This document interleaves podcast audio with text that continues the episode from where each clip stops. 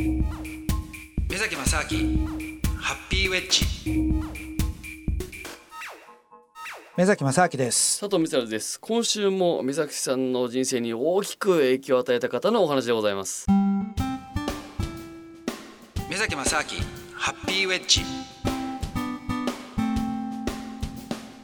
関係あるし知ってる話だったからあだから僕も「いや教えてくれ」って言ったんだけど全く関係ないんじゃなくてでも彼は「いや関係ねえ」とか言うから「あそうなの？じゃあ分かった。じゃあお前がこれを教えてくれないんだったら俺もこれ訳さねえ」って言ったら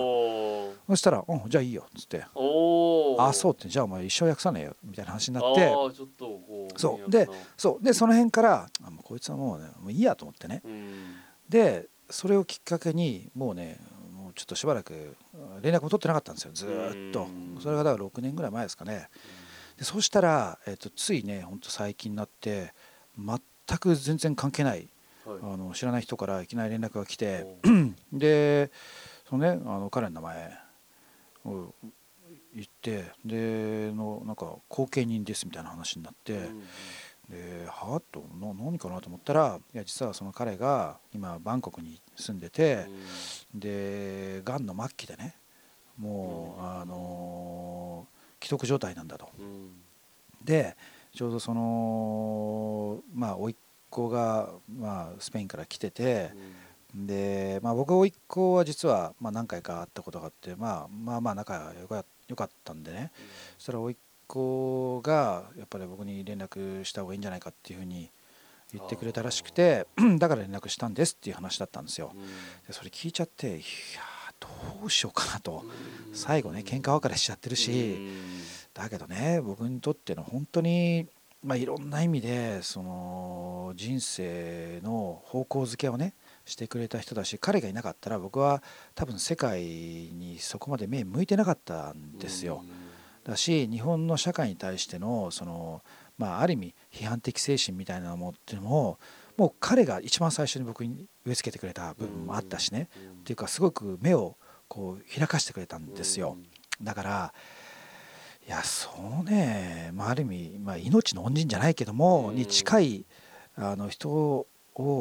でたまたま連絡も来ちゃったし、このままそのね無視するわけにもいかないなと思ってで一応その人に電話してみて、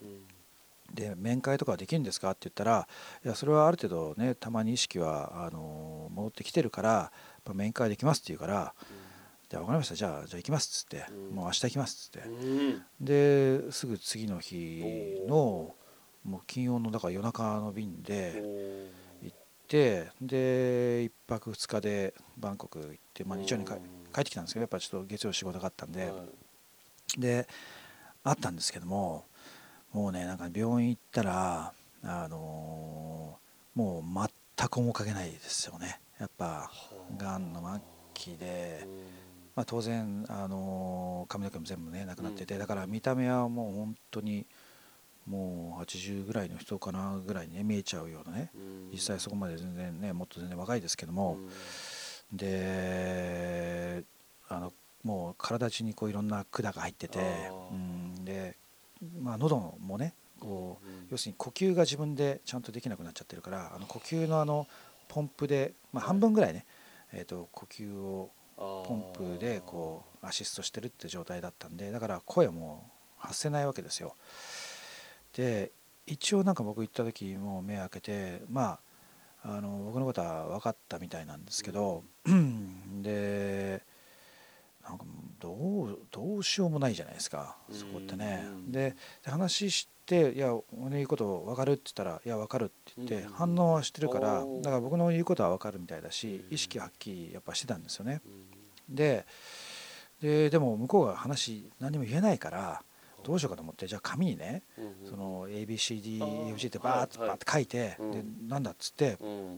なんか言いたいことないのかって言ったら、まあ、指でこうねなぞって「アウト」って書いて言うんですよ。OUT で。で「アウト」何？俺がここから出ろって意味があったら「いや違う」とかっつって「何？どうすんだ」と「何がアウト？アウトだからこっから出たいでのか病院から出たいのかなんか分かんなくて。で「いや会う」とかってでそのあまりにもやっぱりねもう末期だし、ね、本人もまあそれ分かってるみたいなんですよ、だからいやこれってねその昔彼とはいろんなその生命倫理の話なんかも散々した時に、結構そのヨーロッパなんかでもよくあるあの末期のまあがん。であり、いろんな人たちがねその尊厳死ってあるじゃないですか、やっぱり自分がそのもうダメだと分かった時にそれを尊厳死をさせるべきか、ねそうじゃないかってやっぱ議論はヨーロッパでも散々あるんですよね。でスイスなんかだとその尊厳死を認めてる国があるから、わざわざ他の国からスイスまで行って自分で要するに自殺なんですけど実質的にはね。だけどそれを、えーと、自分で自殺することもできなくなっちゃってる人たちに対してその意思を、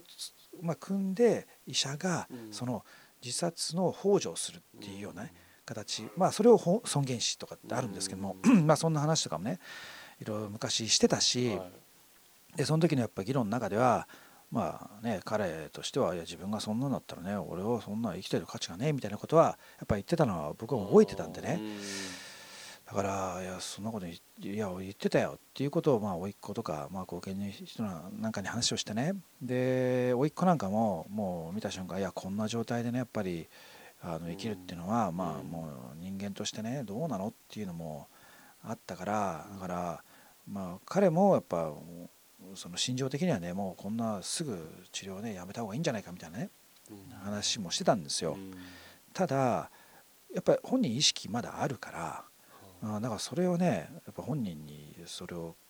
確かめなきゃいけないわけじゃないですか、だけどその意思の疎通がなか難しいからね、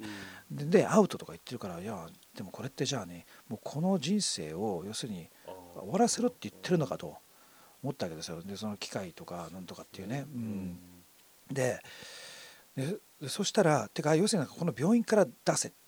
ていうことだったんですよよく聞いてみると、で病院から出せか。でも病院出せってことは集中治療室に入ってて病院から出せってことはえ殺せって言ってるもんじゃないですか、うん、だからいやそうかっつって。で結構そのねいろんな一日いろんな話をまあ他の後見人の人と あとあの甥っ子と話をしながらどうしようかなってって話をずっとしてたんですよ。一応遺言状とかなんとかも書いてたし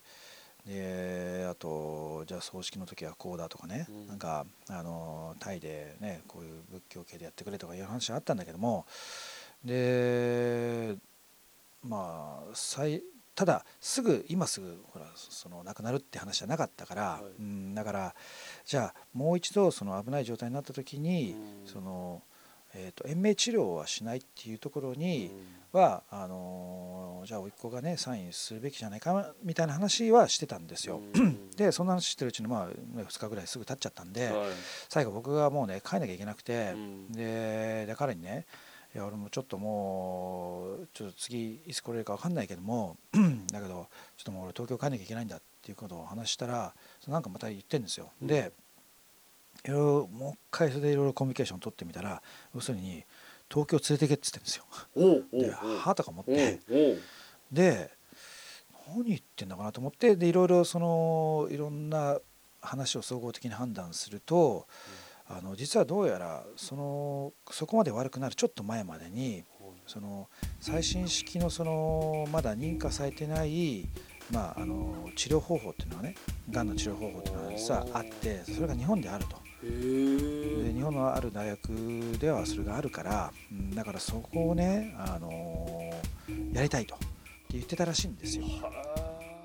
この続きはまた来週です。